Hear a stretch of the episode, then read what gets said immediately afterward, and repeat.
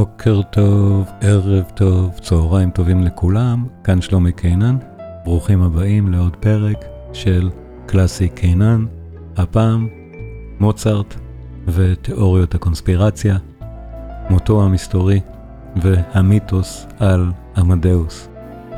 אני מנסה לספר כאן את אחד הסיפורים המדהימים, אני חושב, בתולדות האומנות, לא רק המוזיקה. הסיפור על מותו של מוצרט, איך זה התגלגל, איך זה קשור לסולם מבאול מז'ור לסימפוניה ה-39, לחליל הקסם, לעוד כל מיני עניינים מאוד מאוד מסתוריים, מיתולוגיים וקונספירטיביים. אני ממליץ לכל מי שנהנה לבדוק גם את הקורס הדיגיטלי, עמדאוס, המוזיקה האלוהית של מוצרט. לינק, הנחה מיוחדת למאזינים, נמצא בתיאור של הפודקאסט, ותיאור של הקורס כולו בסוף השידור. האזנה נעימה. עד היום אנחנו לא יודעים ממה, ממה מוצרט מת. אני, אני אספק השערה שלי בסוף ההרצאה, אבל זאת רק השערה, אנחנו באמת הרי לא יודעים.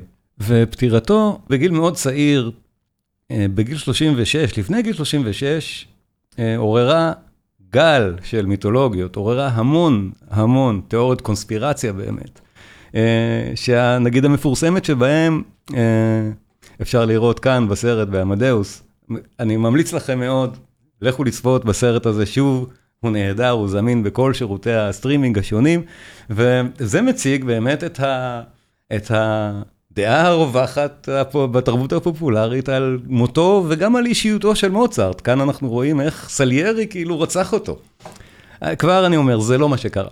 זה מחזה בעצם של פושקין, שבו פושקין מרוסיה בכלל אה, אה, כתב מחזה בשנות ה-40 של המאה ה-19, שנקרא מוצרט וסליירי, ובאותו מחזה הוא באמת בתור באמת סיפור דמיוני, הוא כותב את העניין הזה. אה, אבל לפני זה, הייתה דעה רווחת באמת, מאוד מקובלת, שמוצרט רצחו אותו הפרי מייסונס, הבונים החופשיים. אגודה מסתורית שאני אה, תכף אסביר קצת מי הם הבונים החופשיים בתור רקע, אבל זה בעצמו תיאוריית קונספירציה מאוד רצינית שמחזיקה אפילו עד עצם היום הזה בחוגים מסוימים, עד כדי כך, אנחנו גם נראה למה, אבל מוצרט מעורר את זה ביצירה שלו. הוא משחק באש במובן הזה, הוא כל הזמן נותן רמזים, הוא כל הזמן מכוון. ואנחנו נראה איך ביצירות האלה, אנחנו מדברים היום על היצירות במי במול, בסולם המוזר עם הסמליות האולי מיסטית הזאת עבור מוצרט, מי במול מז'ור, גם נראה למה. הסימפוניה הגדולה, ה-39, והזינגשפיל, האופרה הענקית, חלילה קסם, שתיהן בעצם כל הזמן משחקות בסמליות מסתורית של אגודת סתרים אמיתית, שקיימת, ולא חוקית. הדבר הזה נמצא שם בתור עוד מין תיאוריית קונספירציה, או מה שנקרא באנגלית אולי הוקס, או בעברית מתיחה. אז מוצרט, גם לפני מותו, כבר היה בעצמו, שיחק עם הדברים האלה. ומה שנבנה אחרי מותו כמיתולוגיה, זה בעצם אשתו קונסטנצה, שחיה כמעט 50 שנה אחריו, ובאופן פעיל ממשיכה לתדלק את אותו המיתוס. אז uh, אנחנו נראה באמת פה איך זה, איך זה בדיוק קרה. וה, והמפתח יהיה אותן שתי יצירות, אבל לפני זה המבוא הקצר, אמרתי, פרי מייסון, זבונים החופשיים. אה, מוצרט בשנת 1794 אה, נהיה חבר, ככה זה נקרא, חבר, חברות באגודה הזאת, זה פטרניטי באנגלית, של הבונים החופשיים. מי שהביא אותו לשם זה חברו הטוב והמבוגר ממנו, ממנו בשם עמנואל שיקנדר, זה שם שיהיה חיוני היום, כי הם באמת היו, הכירו טוב, הם, הם עוד מתקופת מוצרט בזלצבורג, שהוא היה ממש צעיר, ושיקנדר הייתה לו אה, קבוצת תיאטרון עודד כזה, והם עצרו בזלצבורג לכמה חודשים, ומאוד התחבר מוצרט הצעיר עם שיקנדר השחקן והאימפרסריו היותר מבוגר, אבל הבוהמיאן המדליק. ונהיו חברים כבר מזלצבורג, חודש הקשר ביניהם כשמוצרט הגיע לווינה, ושיקנדר בתור חבר באגודת הבונים החופשיים, הביא לשם גם את מוצרט. אז מאז מוצרט חבר בבונים החופשיים. זה השפיע מאוד על יצירתו באופן כללי, לא רק על שתי היצירות האלה, יש לנו כמה וכמה יצירות, מה שנקרא מסוניות, אני אומר את המילה הזאת כי אין, אין לי איך להגיד יצירות הבונים החופשיימיות, אז יצירות מסוניות של מוצרט. בואו נראה מדוקומנטרי קצר של CBS, קיצרתי פשוט לכמה קטעים רלוונטיים, שנבין מה הם הבונים החופשיים, מה העניין, ואיך בכלל הסיפור הזה באמת, בסופו של דבר קשור באופן מאוד יפה למוצרט, לחליל הקסם, לסימפוניה ולמי במול מז'ור. בואו נראה. It's the world's most well known secret society. Rich with symbols and ritual, it's the source of legends, parodies. Who controls the British crown? Who keeps the metric system down? We do. We do. And conspiracy theories. Because so much organized crime uses the Masonic secret system and the good old boy network to be able to get away with murder. And I mean murder. Welcome to the world of Freemasonry. True, Freemasons laid the cornerstone of America. Well, at least some of its most iconic structures. So, what is Freemasonry? Simply put, it's the world's oldest and largest fraternity. Its membership a who's who of world history, George Washington, Benjamin Franklin, Winston Churchill, Mozart, Davy Crockett, Franklin Roosevelt, Harry Houdini, Gerald Ford, Henry Ford, John Wayne, even Colonel Sanders. Take Brent Morris. He's a 33rd degree Mason and a historian at the House of the Temple for the Supreme Council of the Scottish Rite of the Southern Jurisdiction. You know, it's that big building in Washington, D.C. Inside, the Temple Lodge Room is a stunner and downstairs, there's this. This is uh, the flag that Buzz Aldrin took to the uh, moon with him. This flag, Supreme Council 33 Southern Jurisdiction, That's went, it. To, Went the to the moon. moon. Wow. You may know them better for their 22 children's hospitals, where patients don't have to pay a cent. The Masons are philanthropic. They reportedly donate $2 million to charity every day. Freemasonry began in medieval Europe as a guild for stonemasons, but lived on as a social organization. 1717. The first Grand Lodge is created in London. And now there are many men in these lodges that are not associated with, with the trade organization. They're gentlemen masons. They're not stonecutters. They're not stonecutters. And so something has happened. A modern fraternity has been created. It wasn't long afterward that the conspiracy theories began. All these men with different neighborhoods, different professions, meeting in the cafe, breaking bread together, doing rituals. What could this be? So the, the response on the part of the authorities was, oh my God, this is a conspiracy. And so in 1738, Pope Clement XII issued the Catholic Church's first decree against Freemasonry, and it still applies today. What would happen if I found out the secret handshake and I weren't a Mason? Nothing. you wouldn't have to kill me? We, we might take you out and buy you a beer. The secrets of a Mason represent my integrity as a man. I took a promise that I would not tell you what the secrets of a Mason are. I didn't take a promise that I would care if you know what they are. Also, a big secret the meetings.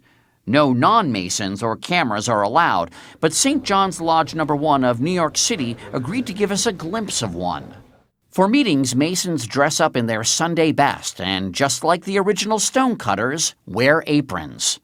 At the center of any lodge room is an altar. and all the activities of the lodge take place about the altar. And then there are the ceremonies. Each one teaches a moral lesson related to the legend of one Hiram Abiff, the architect of King Solomon's temple. הבונים החופשיים, בקיצור נמרץ, אפשר לבדוק באמת את הדוקומנטרים האלה, זה נושא מרתק, פשוט אה, מעניין בזכות עצמו. ה- הקשר המוצרטי פה הוא באמת מה שמעניין אותי ואותנו כאן עכשיו, כי מוצרט בונה חופשי ומלחין כמה יצירות ידועות בתור נגיד קנטטות מסוניות ודברים כאלה, אבל בסימפוניה ה-39, שהיא יצירה ענקית, במ- במובנים מוצרתיים, לפני המהפכה של ההירואיקה של בטהובן, דיברנו גם בפעם הקודמת, זו אחת מהשלוש הגדולות, 39, 40, 41. יש שתי הרצאות שנתתי לכם לפניכם לפני חצי שנה על ה-40 ו-41 של מוצרט. זו האחות השלישית שלהם, הראשונה בסדרה. במהלך חודשיים הוא הלחין את שלושתן, אבל במהלך חייו של מוצרט, לא שמו לב כל כך ליצירה הזאת, וגם לשתי אחיותיה, גם ל-40 וגם ל-41, הן פשוט לא בוצעו כנראה אף פעם, כנראה, אנחנו לא יודעים בדיוק, אבל בכל מקרה, מוצרט כנראה, אני, אני אדבר על הנסיבות, דיברתי עליהן גם בהרצאות ההן, אבל אף אחד לא שם לב לסמליות, כי היצירה פשוט לא בוצעה. אז uh, מוצרט כאן מפגין לראשונה את הדבר הזה, מה שאנחנו שומעים, ואנחנו מכירים אותו, אפילו אם אנחנו לא מבינים על מה הוא מדובר, בואו נשים לב לדמיון המאוד מעניין בין הפתיחה של ה-39,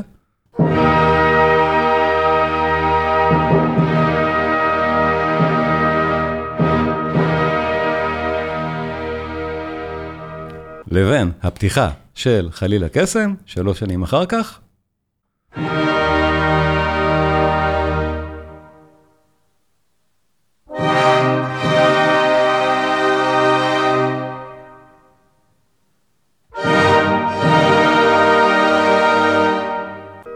והפתיחה של ההירואיקה, מה שדיברנו בפעם הקודמת.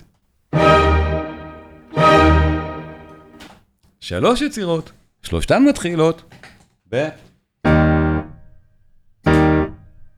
משהו שקשור לפעמיים, או איזשהו עניין של מכת האקורדים הזאת, מי במול מז'ור. יש פה איזשהו עניין. גם הסולם הזה, מי במול מז'ור, אמרנו, הוא סולם משונה וחריג לתקופה. לא היה נהוג לכתוב בו יצירות, הוא לא היה קל לנגינה מסיבות היסטוריות, כלי נגינה למשל לא היו מכוונים.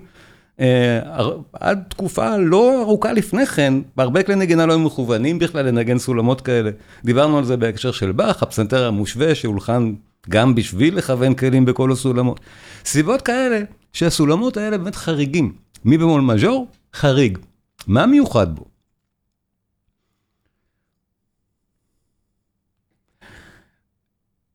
כך הוא כתוב, יש בו שלושה כאלה, שלושה במולים. זה לא חייבים שוב להבין מוזיקה, באמת, בשביל להבין את הקונספט שהרעיון פה הוא שלוש. זאת אומרת, יש עוד כמה סולמות מוזרים, גם לה במול הוא סולם מאוד מוזר לתקופה, כל האלה הם משונים, לה במול עם ארבעה כאלה, לא, כל אלה מוזרים, אבל השלושה הספציפית, אחת, שתיים, שלוש. הסימפוניה מתחילה גם בשלוש. שימו לב, ה-39. מי במול זה הסולם הזה עם השלוש, והפתיחה, אני אנתח תוך כדי מעבר על היצירה את המבנה שלה, נשמע את הפתיחה ואז את כל הפרק. שימו לב, שלוש פעמים בגדול. פעם ראשונה. אפשר לראות אצלי על המסך את השלוש מאוד בולט. זה היה אחת. שתיים.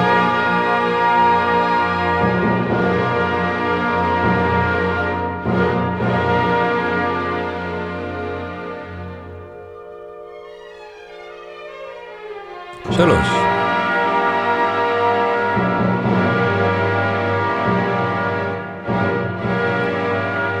אם לא הייתה חלילה קסם, קשה להגיד אולי שזה אומר יותר מדי, יכול להיות שזה צירוף מקרי.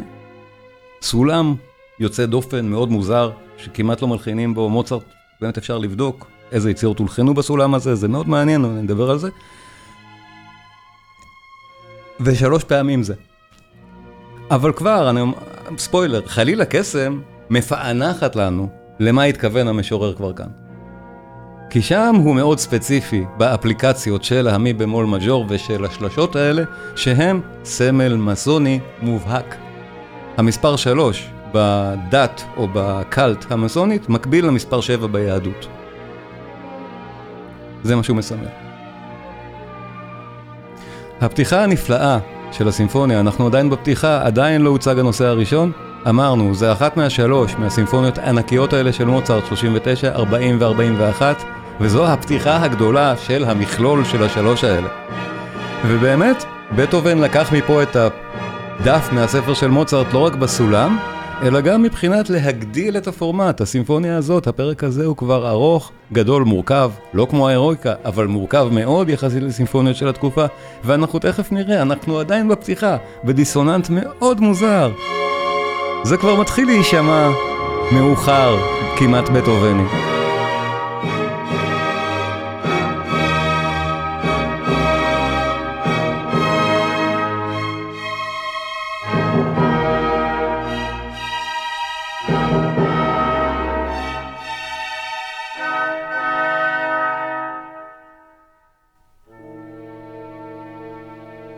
ומיד אנחנו מגיעים לקבוצת הנושא הראשון,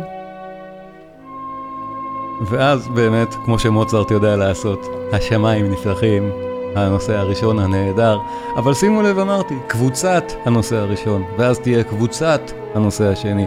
זה כבר המושגים היותר מורכבים של היצירות האלה, של מוצרט, אחר כך של בטהובן, קבוצת הנושא הראשון.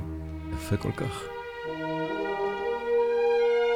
מזכיר באמת את הנושא הראשון של ההירואיקה. סוג של פירוק הרמוני, נהדר. אני אראה איזה הקלטה אנחנו שומעים. היום עוד הקלטה קלאסית, בטח יונה, יואב, קרל בם, אחד מהנפלאים, מוצרט שלו כל כך חם, זה באמת הקלטה קלאסית של הסימפוניות של מוצרט, מומלץ בחום.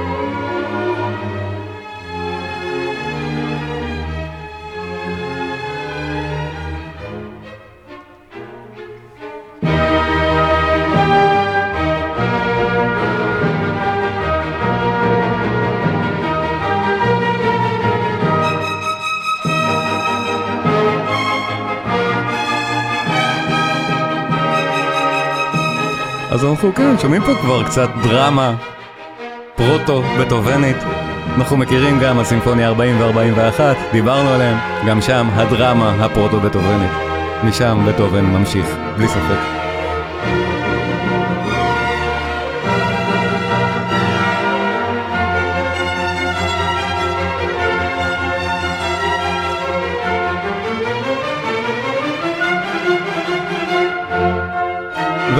וקבוצת הנושא השני.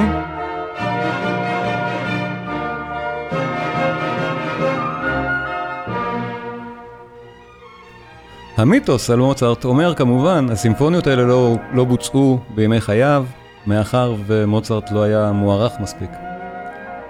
זה מה שאנחנו בתרבות הפופולרית מכירים עליו, ושוב, זו אותה מיתולוגיה שנרמזת נגיד בסרט כמו עמדאוס, וזו בדיוק אותה המיתולוגיה שאשתו קונסטנצה, קונסטנצה ביססה על המלחין אחר כך, בשביל לייצר את המיתולוגיה הרומנטית עליו.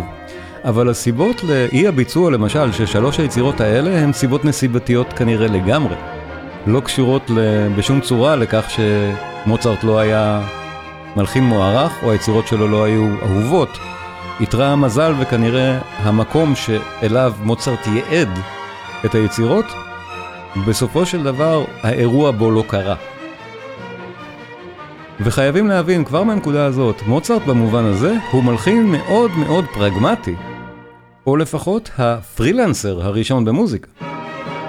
לא תמיד לוקחים את זה בחשבון, חלק פיתוח, נהדר, מתחיל מהנושא השני, מהחלק השני שלו, עוד פעם משהו מאוד שמוצרט עושה פה, כבר מבנים ש... מבשרים את בטהובן, ושלוש הסימפוניות האלה דיברנו עליהן גם באחרות. אז uh, היצירות האלה, מבחינת מוצרט, היו כמו חליל הקסם, שאנחנו נראה עוד מעט, אפשרויות להכנסה כספית מאוד גדולה. הוא היה מוכר את הקונצרטים של עצמו, את הקונצ'רטי לפסנתר שהוא הלחין, הוא הלחין פשוט בשביל לעשות סיבובי הופעות איתם. זו הייתה הסיבה, הוא לא, לא התחין דווקא עבורנו את זה, וזה מאוד הצליח, הוא חי מזה. אם אנחנו זוכרים, הביוגרפיה של מוצרט מדברת על זה שבגיל 25 הוא קיבל בעיטה בעכוז בישבן, באורח חגיגי, ופוטר משירותיו של הנשיא קולרדו. הנה הגענו, הנסיך של קולרדו. הגענו חזרה לרקפיטולציה כאן. כל כך יפה הנושא הראשון הזה. אבל הוא קיבל את אותה בעיטה בעכוז, כי הוא רצה ללכת. קולורדו לא רצה שהוא ילך, קולורדו. מוצרט רצה להיות עצמאי. וחלק מהדיל להיות עצמאי זה להלחין סימפוניות בשביל וניו, ואז להרוויח מזה כסף במכירת כרטיסים, ואלה הסימפוניות.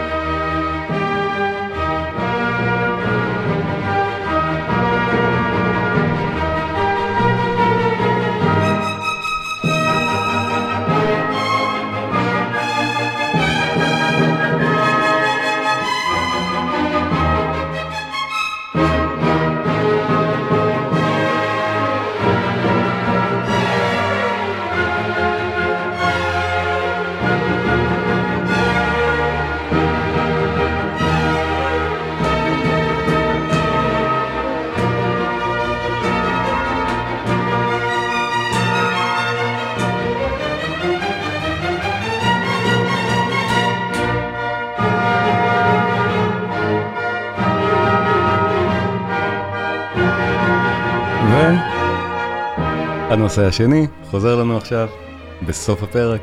פרק נהדר של סימפוניה נפלאה, אחת הגדולות, ה-39 של מוצרט, יצירה שראוי לה להקדיש לה הרצאה שלמה, כמו האחרות, אבל היום אנחנו בהקשר של מי במול מז'ור ותיאוריות הקונספירציה הנובעות מכאן. מדוע מוצרט מלחין יצירה כזו בסולם הזה, ומה פשר השלוש האלה.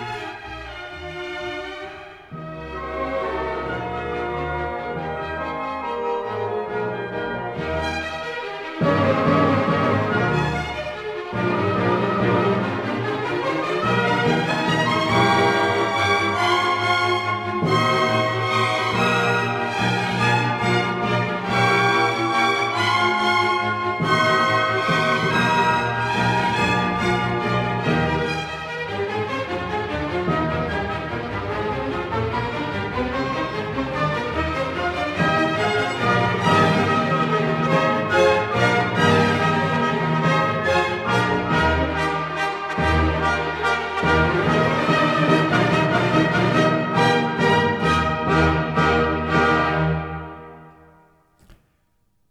ה-39 נהדרת. וחלילה קסם שמסבירה לנו עכשיו את ה-39, מסבירה את הסיפור הזה. אנחנו אומרים, זה מתחיל כל כך דומה שברור שמוצרט פה אה, מתייחס אל עצמו. זו מתחילה כך.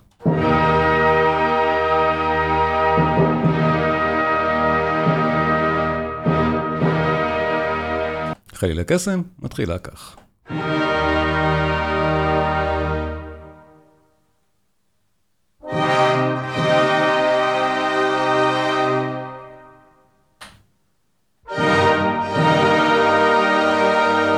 ואנחנו כבר שלוש כפול שלוש. ברור, כשהסבתי את תשומת לבכם לעובדה הזאת, השלשות האלה ירדפו אותנו עכשיו ביצירה. זה רווי בשלשות, כמה שאנחנו נוכל לשמוע מתוכה.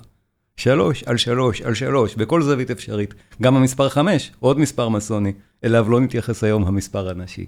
אבל מוצרט, באמת, אם חלילה קסם, אם הוא לא היה מת בגיל כל כך צעיר, חודשיים אחרי הבכורה של חלילה קסם, היינו, דבר אחד בטוח, הרבה מאוד ספקולציות, אפשר להגיד מה היה קורה עם הרקוויאם והכל זה ספקולציות. דבר אחד בטוח, זו הייתה נקודת המפנה בחייו, חלילה קסם. מהסיבה הפשוטה שפה הוא פשוט הרוויח, היה מרוויח, המון כסף. סוף סוף. המוזיקאי הפרילנסר הראשון, שבעט את עצמו בעכוז מקולורדו, פה סוף סוף קיבל את עסקת חייו מהחבר הטוב שלו, שיקה נדר. זה באמת מה שקרה, שיקה נדר, כותב הליברטו, הבעלים של התיאטרון, בא, הגיש למוצרט הצעה שאי אפשר לסרב לה, תמורת חצי מההכנסות, שיכתוב איתו את האופרה. זה כל כך הצליח, עשר שנים זה לא ירד מהבמות בווינה, מהתיאטרון של שיקה נדר. חצי מההכנסות שהגיעו לקונסטנצה, נהדר בזכות עצמו, היא באמת הייתה אישה מאוד עשירה בסוף חייה מהעיזבון של מוצרט, וזה היה חלק גדול ממנו. זו הייתה נקודת המפנה הגדולה, באמת, של מוצרט חליל הקסם. והוא נפטר מיד אחר כך. ודאי שזה שהוא נפטר מיד אחר כך, חודשיים אחרי זה, מוסיף שמן למדורת הקונספירציה. מה פתאום הוא נפטר? אחרי שהוא מגלה את סודותיהם של ה Freemasons בחליל הקסם. אבל הסודות האלה זה לא מקרה שהם גולו כאן, זה בכוונת מכוון.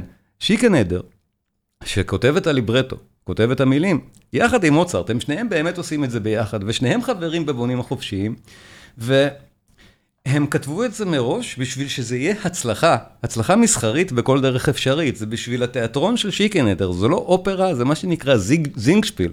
נגיד בעברית אפשר לתרגם את זה למחזמר. זה, יש טקסט מדובר, ואז, ואז נאמברים מוזיקליים, זה לא, זה לא אופרה, זה משהו אחר. זה בגרמנית, זה מיועד לעמך. אה, מלא, מסתורין ומה שנקרא מיסטיק, והבונים החופשיים, בואו נזכור, אגודה שהיא נמצאת מחוץ לחוק, והרבה מההייפ והפרומושן של היצירה היה פשוט באמת על זה שהיא לכאורה מגלה סודות כמוסים של אגודת הסתרים המסתורית ששולטת בעולם ובווינה באותה התקופה היא הבונים החופשיים. הכל נעשה באמת כעניין מסחרי נהדר שהצליח מצוין גם. אם מוצרט לא היה מת. זה באמת היה נפלא, פשוט אחד מהתרגילים הנהדרים שיש. ו... והיצירה היא באמת נפלאה ככזאת וממש כתובה. פשוט לזה, אפשר למצוא בה את כל הרמזים האפשריים, מכל, מכל כיוון, אפילו אפילו הכרטיסים של הבכורות בווינה, זה היה בכורות, זה מוצרט נאלץ בסופו של דבר לנצח על זה שמונה פעמים בחודשיים לפני מותו, שהוא נאלץ. אף, לא, כנראה לא תכננו שזאת תהיה כזאת הצלחה. אז, אז זה נראה ככה, עם כל הסמלים האלה, אפשר, אפשר לראות, הכל זה רמז הכי, הכי בוטה שאפשר, סמליות מסונית בכל פינה של ההזמנות האלה. גם היום, דרך אגב, חליל הקסם מועלת, ואנחנו מוצאים את הפירמידות, את כל הסמלים המעניינים האלה של הבונים החופשיים, כמו שראינו בסרטון הזה, אני תוך כדי אעבור על עוד כמה, על עוד כמה imagery כאלה, מהסוג, מהסוג המסוני הזה. אז כן, זו, זו היצירה והיא מראש מיועדת לזה. עכשיו בואו נראה איך מה מוצרט, מוצרט באמת עושה שם, ואיך הוא מבסס את מי במול מז'ור כהיותו הסולם, במקרה הזה המסוני, אבל דרך האופרה הוא מעביר גם מסר. המסר של הבונים החופשיים שמוקרן באופרה, הוא מסר כמעט זהה למסר של העודה לשמחה של בטהובן. הערכים של הבונים החופשיים זה הערכים של המהפכה הצרפתית, זה הערכים של מי שהקים את אמריקה. אז כן, המסר שמובע פה, זה אותו מסר שבטהובן מאמץ. בטהובן בעצמו הוא לא בונה חופשי, אבל הוא מאוד אוהב את מה שמוצרט אומר כאן. אז בואו נראה מה מוצרט אומר ואיך הוא אומר את זה. אותה פתיחה ששמענו קודם את השלושה אקורדים הראשונים שלה, מי במול מז'ור המפורסם הזה, היא בעצמה, כבר למי ששומע את זה בפעם הראשונה או עד היום, מה? הנושא המוזיקלי הכי מצחיק כזה, שוב אמרנו, בטהובן גם אוהב, לא, נושא מוזיקלי מצחיק מאוד, שהופך להיות פוגה בתוך פתיחה אופראית של זינגשפיל שמיועד לעמך. אין פוגה שוב, זה דבר מסובך, מתוחכם עוד מעולמו של באך. עמך לא מכיר את זה בכלל, ולאצולה בקושי עושים את זה בווינה, שמישהו מועיל, מישהו כמו מוצרט יודע להלחין פוגות, או היידן. פה הוא, הוא, הוא מלחין פוגה מהנושא הקומי המצחיק, במי במול מז'ור, בסולם המשונה הזה. אותה הפוגה חוזרת בכל מיני צורות, ואז נכנסים לנו שלוש, ושוב שלוש, ושוב שלוש, בכל מקום וכל פינה, ומכל דרך אפשרית במוזיקה, חוץ מאותו סולם מבמול מז'ור. אנחנו נשמע ואני כל הזמן אגיד, תראו, פעם ראשונה, פעם שנייה, פעם שלישית. הנה, שוב, פעם ראשונה, פעם שנייה, פעם שלישית. נשמע את זה. כל הזמן, הדבר רווי בסמליות מסונית, מי במול מז'ור, הפתיחה, חלילה קסם, פתיחה נהדרת. אנחנו מתחילים בשלוש כפול שלוש הזה, מי במול מז'ור שלוש, שלוש פעמים. ובתוכו גם מתחבא לנו ספירה של חמש, אם נרצה. עוד מספר מסוני, אמרתי, אולי נדבר עליו פעם אחרת. הוא גם עוד סמל. יש לנו את השלוש הזה, שימו לב. אחד. שתיים. שלוש. אפשר אפילו לראות את זה. אפילו בגרף של המוזיקה, רואים שזה שלוש. אחת. שתיים, שלוש. ואז משהו מעניין קורה עם זה. אני גם אראה בינתיים את ההקלטה שאנחנו שומעים, הקלטה שאני מאוד מאוד אוהב של היצירה, אני בכל הזדמנות משמיע אותה. הקלטה של קלמפרר, שהוא גם אוהב אותנו, והסירו מפה את הדיבור בגרמנית, ויש פה רק את הקטעים המוזיקליים, שזה מאוד מסייע לי לחוויית ההאזנה. אבל וואו, זה נפלא. יש פה כמה תפקידים קשים עד בלתי אפשריים, כמו מלכת הלילה, וזאת אחת הטובות שבהן. פשוט כך, לוצ'יאפוב. אבל גם פלפר בעצמו. והנה, אחרי הפתיחה הזאת, שמזכירה, בוא נודה, אולי קצת את הפתיחה של הסימפוניה, אמרנו, היצירות קשורות זו לזו. שימו לב, הוא פורץ באותה פוגה על הנושא הכי טיפשי שאפשר אולי להעלות על הדעת, זה.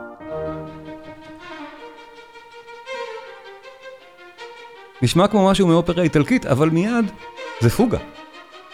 סיבוך כל כך גדול. קול שני, וקול שלישי תכף ייכנס. זה זר לעולם הזה. קול שלישי. שימו לב, בהירואיקה בטהובן עושה תרגילים מאוד דומים. מכניס פוגה, כמה? נהדר, קול רביעי. מוצרט מתייחס לברוק ולבאך עוד כמה פעמים ביצירה שוב, זה מסמל אצלו משהו מאוד מסוים של דת ושל סדר כאן ביצירה הזאת,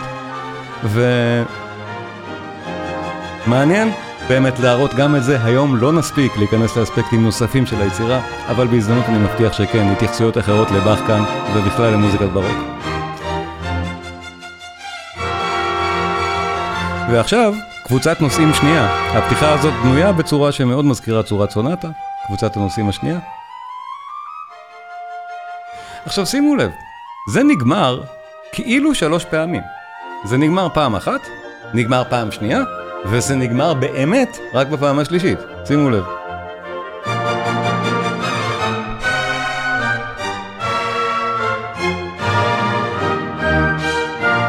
נג... נגמר פעם ראשונה, אבל לא נגמר, ממשיך.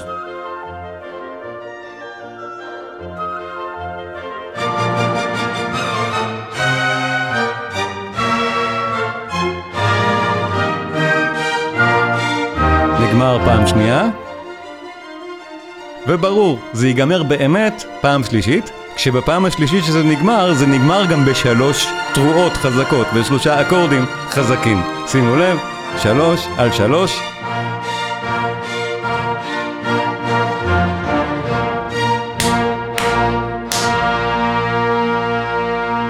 ואם עוד לא הבנו שלוש, הכל נעצר, ומה קורה? אחת.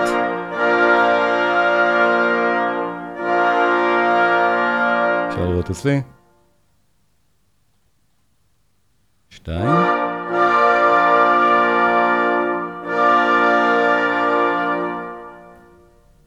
ושלוש. נהדר, מכל הכיוונים. ואז חוזרים לפוגה במינור, כאילו לא קרה כלום. כאילו לא עצרנו. והתרגילים האלה עם הכאילו לא עצרנו גם יקרו הרבה מאוד פעמים במהלך היצירה, שוב בעניינים דומים של להכריז את השלוש, את הסמל המסוני שמקביל לשבע ביהדות.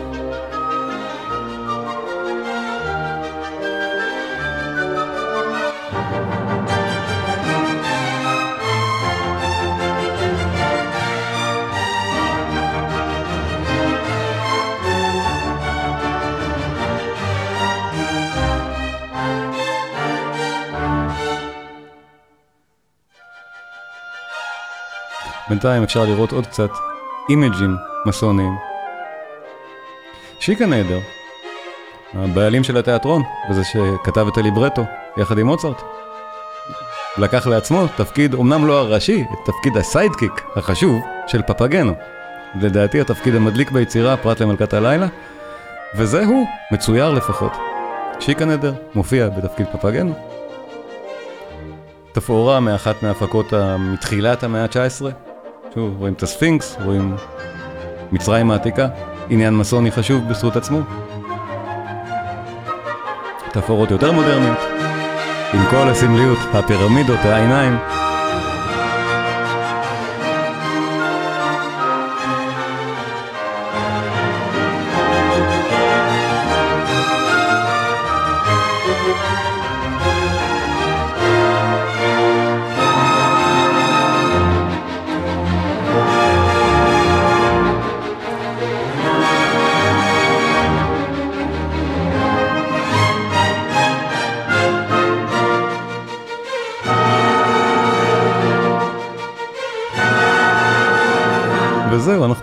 זה נושא כל כך קטן ומצחיק, במי במול ומה נהיה ממנו.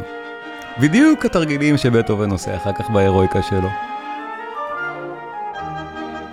והרקפיטולציה של הפרק, של פתיחת היצירה, ומי במול, ואנחנו חוזרים עם כל החזרות האלה, וברור שזה גם ייגמר בשלוש על שלוש על שלוש. שלוש פעמים של שלושים, אני אתן לכם לספור את הדקה האחרונה, תספרו לבד את השלושים שיש פה.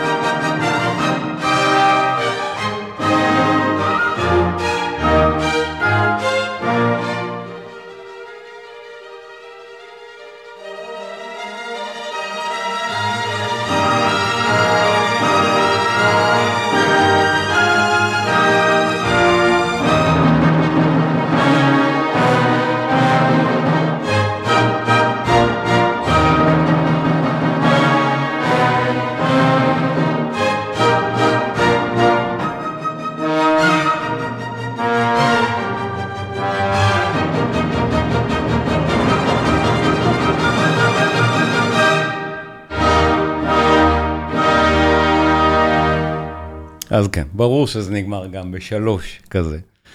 אבל באמת היצירה רוויה בכאלה, בכל פינה, איפה שצריך ואיפה שלא צריך, ומוצרט עושה את זה במפגיע. אמרנו, המי במול הוא מוזר, לכן הוא מסמל משהו. אם הוא לא היה מוזר, לא היה שמים לזה לב, בגלל שזה חריג, לכן שמים לזה לב. אז כל פעם, גם שדבר בנוי ויש מין extension, משהו חריג במוזיקה, יש לו משמעות.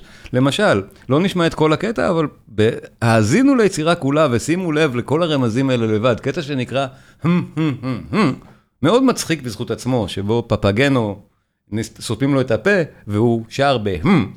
ההומור של שיקה נדר ומוצרט, חייבים להבין למי היצירה הייתה מיועדת, לתיאטרון עממי. אז כן, מתחיל ככה, רק נשמע את ה... זה כאילו מצחיק.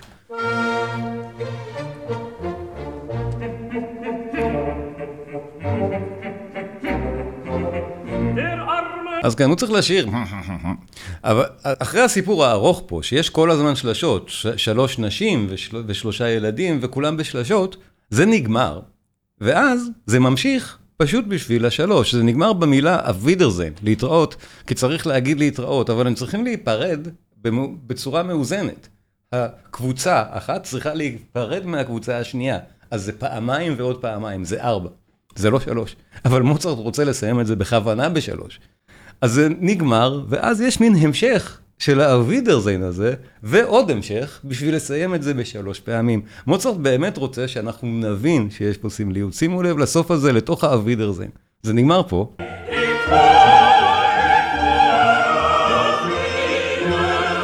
ואז אבידרזיין, להתראות. אז זה יהיה ארבע פעמים, כי הם צריכים להיפרד אחד מהשני פעמיים. אז מוצרט לא רוצה לסגור את זה ככה, הוא חייב לעשות שלוש, שימו לב.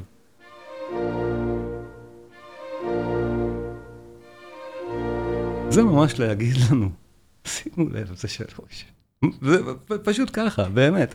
ושוב, בטהובן שם לב לכל הדברים האלה. בטהובן יודע לקרוא את הדבר. אז אה, אחד מהקטעים, אני מדלג, לצערי, זה לא הרצאה על חליל הקסם, אני מבטיח שנעשה בהזדמנות, יצירה נפלאה כל כך, אבל היום זה לא על זה, אי אפשר בלי, אי אפשר בלי מלכת הלילה, כשמדברים על חליל הקסם, פשוט אי אפשר, חייבים, אפילו אם זה לא קשור ולא לא בדיוק דווקא, כן, מסוני זה כן. אז uh, האריה מהקשות שיש, שנכתבה, שוב, יצירה שנכתבה בכוונה, uh, למי שמבצע אותה, מוצרט ידע מי המבצעים, אנחנו נדבר תכף על איך, כמה מהר היא נכתבה. אז הוא ידע שמי ששר את זה זו אחותה של אשתו, אחותה הגדולה של uh, קונסטנצה. זמרת, כל המשפחה הייתה זמרות, היו זמרות. גם זמרת מעולה, מוצרט לא כל כך אהב אותה. אז, אז יש באמת מין, uh, כל מיני ספקולציות, למה הוא הלחין את האריה הקשה הזאת למישהי שהוא לא כל כך אוהב, בגלל שהוא לא אוהב אותה, הוא כתב לה את זה אולי.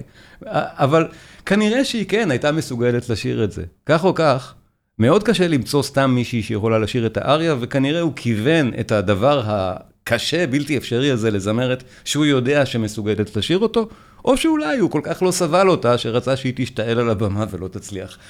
מוצרט היה כזה שייגץ. אולי. בכל מקרה, מלכת הלילה, בואו נראה ונשמע, הפעם אני בחרתי להציג את זה בווידאו, פשוט כי זה מאוד מאוד מרשים, אז, אז בואו נראה את זה. זאת דיאנה דמראו, זה, זה, זה זמין, רק האריה הזאת ביוטיוב, ולכן אני יכול, אני חושב, להראות אותה בלי בעיית זכויות. ה-DVD מאוד מאוד מומלץ. בואו נראה רויאל אופרה.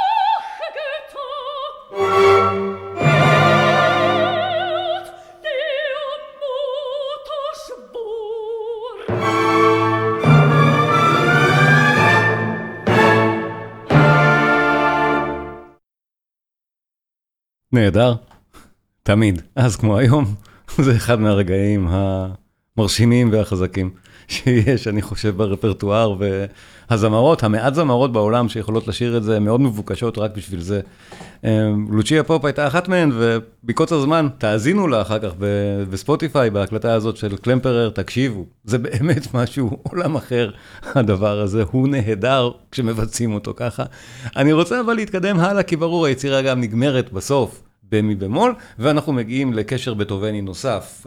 הסטורציה הזאת של מסרים שיש בחליל הקסם בסופו של דבר מסתכמת לפינאלה, שבו סרסטרו, הכהן הגדול, אה, נותן את משנתו. ולפינאלה הזה יש באמת אה, הרגשה מאוד מסוימת. הוא מסתיים גם באותו מי במול, שלוש פעמים, אנחנו נשמע את זה, אבל בלי קשר לזה, את זה אנחנו כבר מכירים, יש פה גם מסר ויש פה גם בנייה מאוד מסוימת. זה מתחיל במשהו, ואז סרסטרו בכל הבאס שלו שר, ואז עוד פעם, התזמורת מפסיקה אותו, ואז שוב הוא שר. יש פה מין רציטטיב בתוך תזמורת, במבנה מאוד מסוים, שבטהובן מתייחס אליו, ואחר כך יש שירה מקהלתית, שוב במבנה מאוד מסוים. כל הפינאלה הזה הוא על, הוא על זמן מאוד קצר, זה פינאלה של אופרה בסך הכל, אז אנחנו מדברים פה על ארבע דקות בערך. שימו לב איך זה בנוי, ואז תדמיינו את הארבע הדקות האלה מורחבות עכשיו פי חמש. זה מה שבטהובן עשה מזה. בואו נשמע את הפינאלה, אני אראה את המילים גם.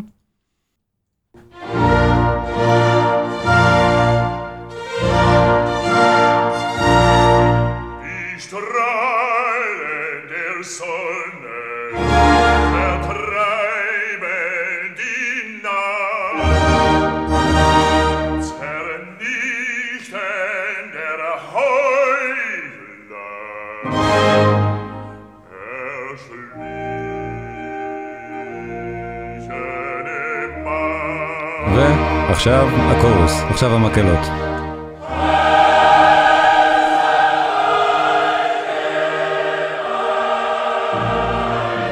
אם מישהו חושב התשיעית של בטהובן, הוא קצת צודק.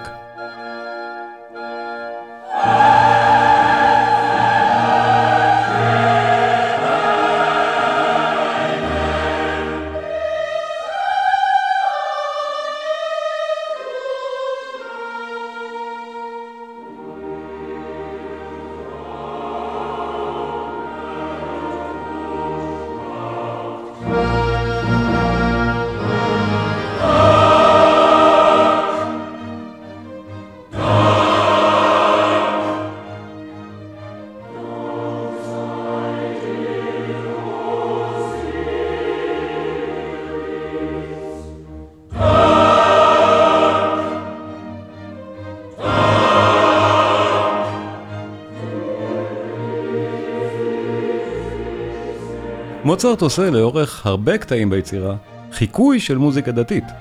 לדת לא קיימת, איזיס ואוזיריס הם כאילו האלים של הדת המסונית. אז מוצרט משתמש באמת בסגנון הזה בשביל לתאר אותם, זה נהדר.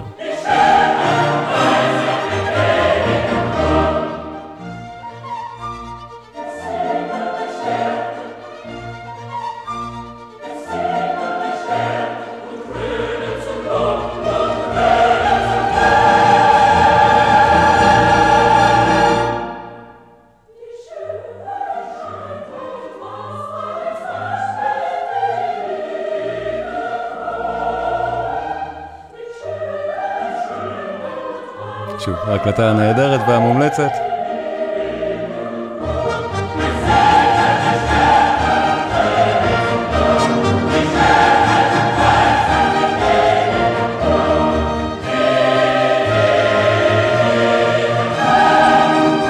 ושימו לב, אתם תשימו לב לבד בטח לשלוש, מי במול אנחנו כבר יודעים, נכון? אבל ברור שלוש.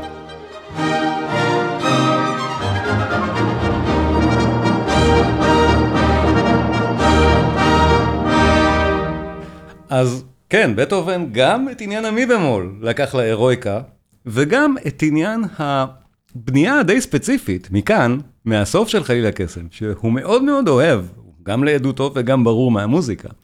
אמרתי, שימו לב להתחלה, נכון? יש לנו את הדבר הזה, ואז סרסטרו מדבר.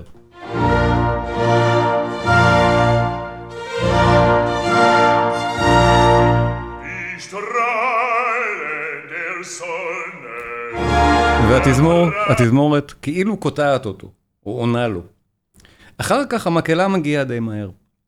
אנחנו זוכרים שבתשיעית של בטהובן, גם יש תזמורת, סולנים, ואז המקהלה, שום דבר לא קורה שם מהר, חמש דקות ועוד חמש דקות ועוד חמש עשרה, אבל עדיין, אם אנחנו עושים טלסקופיזציה של הסיפור הזה, בואו נראה, התשיעית של בטהובן, אחרי ההתחלה התזמורתית, מתחילה בדבר הזה, שהוא יכול אולי להיות מקביל להתחלה של, של הפינאליה של מוצרט ששמענו, רק הרבה יותר רועש, ואז סרסטרו, או במקרה הזה, הבאס של התשיעית של בטהובן, שר את הקטע שלו, וגם מקבל תזמורת פתאום שכאילו עונה לו או קוטעת אותו, ובסופו של דבר אנחנו מתאפסים על הקטע היפהפה המקהלתי.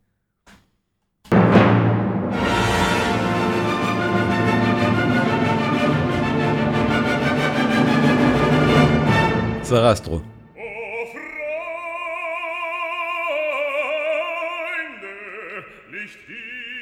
אז אצל בטהובן לוקח הרבה יותר זמן עד שאנחנו מקבלים את התזמורת עונה בכוח. זה מגיע רק עכשיו. וכולי. אצל מוצרט הרפליקות מופרדות הרבה יותר מהר, אבל הפרינציפ זהה.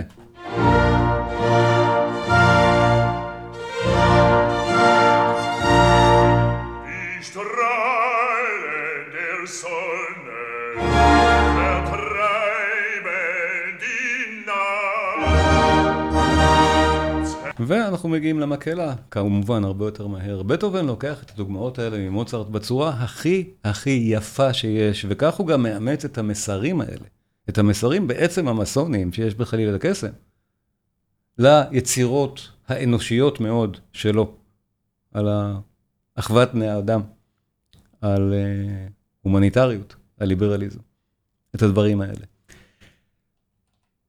העבודה על חליל הקסם, וצריך להבין רגע, מוצרט, אנחנו יודעים שהיה מלחין פורה, אבל אנחנו אומרים את זה בלי, בלי, לק... בלי תמיד להבין מה זה אומר, מלחין פורה כזה. Uh, תוך כדי העבודה על חליל הקסם, הוא עבד על עוד אופרה, לקלמנזה דה טיטו, על הרקבים, על הקונצ'רטו לקלרינט, על הקונצ'רטו 27 לפסנתר, ועוד כמה. אבל זה מספיק לחצי שנה. כמה שעות אדם יכול לעבוד ביום?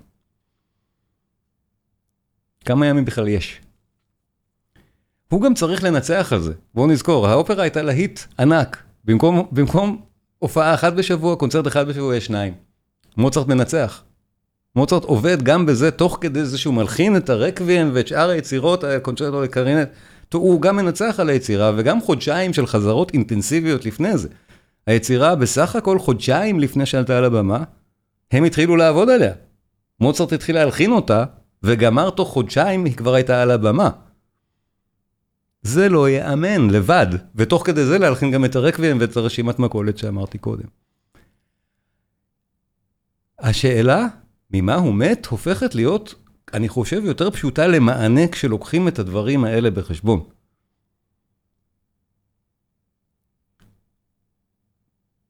פשוט, אחרי חודשיים של חליל הקסם, הוא נפל למשכב. הרקוויאם, כידוע, הוא לא סיים. המיתולוגיה נבנתה אחרי זה, והרקוויאם יש לו חלק עצום במיתולוגיה, ועל זה באמת שיחה לפעם אחרת, דיברתי איתכם על הרקוויאם, אפשר גם, אולי נדבר עליו עוד פעם, אבל רק באמת לסיים באחד מהרגעים המרגשים על הקרימוזה מתוך הרקוויאם, כמובן וכרגיל, האמן בסוף, שהוא לא של מוצרט, אנחנו יודעים את זה. מוצרט לא מלחין ככה, על הקרימוזה נגמרת באמן מאוד מאוד מאוד בנאלי. נגמרת ככה.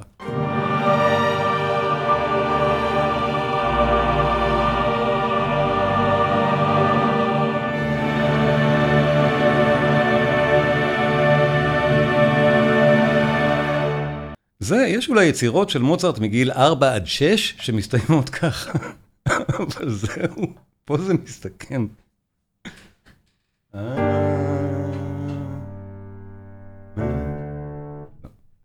מוצרט הלחין פה פוגה שלמה, שבשנות ה-60 גילו, שנות ה-60 של המאה ה-20 גילו שהייתה כנראה אמורה להיות כאן. זוסמאייר שהשלים את היצירה, כי קונסטנצה רצתה שהיצירה תושלם, ושתוכל להימכר, שוב, הדברים האלה הם מה שהנחו פה, את הסיפורים האלה. גייסה תלמיד שלו, את זוסמאייר, שישלים את זה עבור מוצרט. וטביעות אצבעו ניכר... ניכרות מאוד בפרק מוזה על הקרימוזה, שכידוע מוצרט לא סיים וזוסמאייר השלים.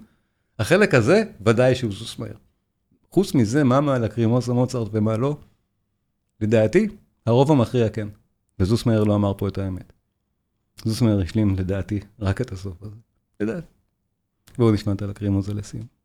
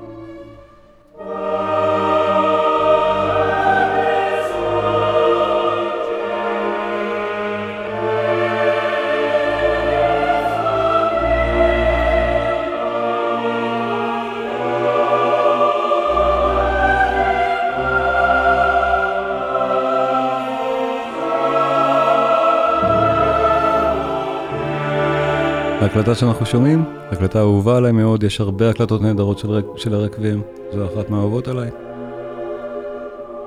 בלנס נהדר פה לדעתי, גם במהירות, גם בגודל.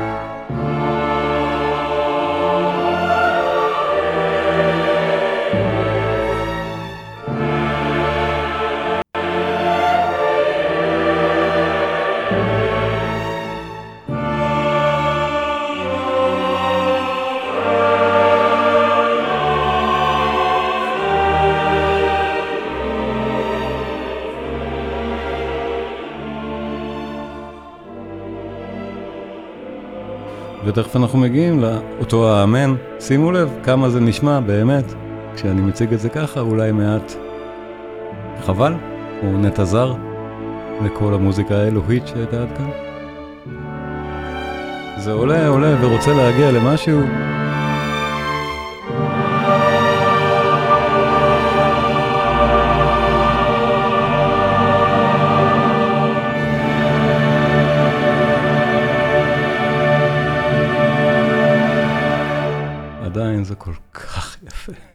פשוט.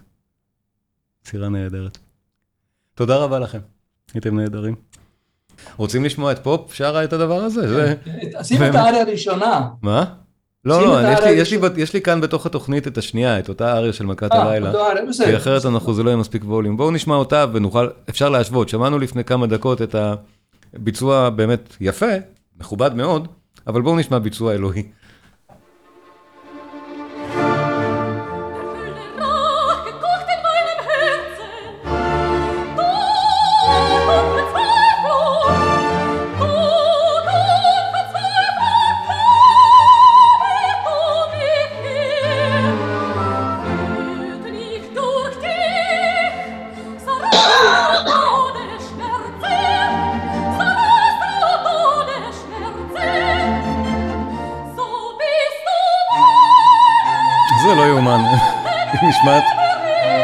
אנושית. תכף זה נהיה בכלל.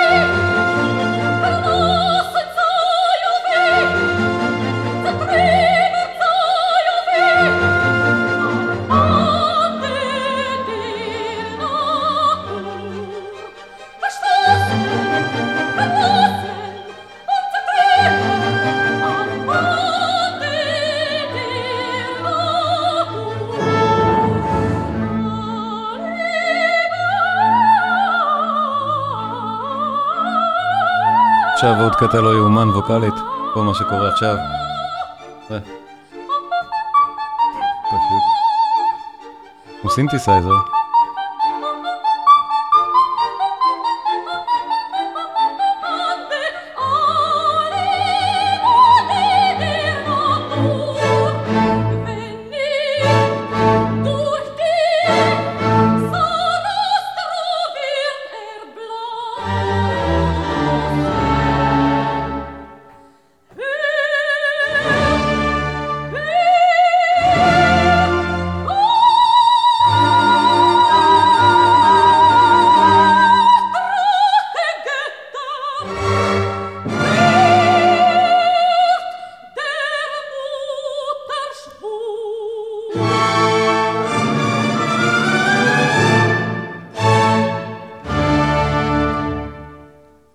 לפני שנפרדים, אני רוצה להמליץ לכם מאוד, אם נהניתם, להעמיק יותר במוצרט, במוזיקה שלו, ביצירות שלו, באופרות הנהדרות שלו, ניתוחים נפלאים של מוזיקה מהנפלאה ביותר שיש, אז באמת מחכה לכם הקורס הדיגיטלי, עמדאוס, המוזיקה האלוהית של מוצרט.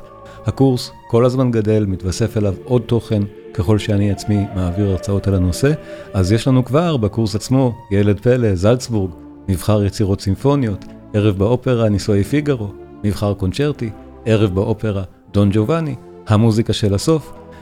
תכנים נוספים, חליל הקסם חלק א' עם כנרת זוהר להב, זה משהו מאוד מעניין במיוחד, חליל הקסם חלק ב', כשהיידן פגש את מוצרט, היידן והמוזיקה הקאמרית של התקופה הקלאסית, חמישיית הקלרינט, הרקבים וקטעי מקהלה נוספים, הסרנדות, מוזיקת לילה זעירה, סימפוניה קונצ'רטנטה לכינור וויולה, רמז עוד יצירה במי במול מז'ור. הסימפוניה ה-40, הסימפוניה ה-41, הקונצ'רטי הגדולים לפסנתר א', הקונצ'רטי הגדולים לפסנתר ב'. בנוסף, בונוסים, הדוקומנטרי בחיפוש אחר מוצרט, דוקומנטרי מעולה, פשוט שווה צפייה כל כך. נמצא כאן עבורכם, אמדאוס בגרסת הבמאי, שלוש שעות של תענוג, נישואי פיגרו, האופרה במלואה, שני DVDs נהדרים לצפייה מענגת ביותר, עם תרגום כמובן. הקורס זמין בהנחה מיוחדת לצופי הערוץ ומאזיני הפודקאסט, אז אנא בדקו, יש שיעור או שניים פתוחים לצפייה בחינם, ועצם זה שאתם בודקים עוזר לי מאוד להמשיך ולתת את התכנים האלה גם הלאה. אז עמדאוס, המוזיקה האלוהית של מוצרט, נשתמע.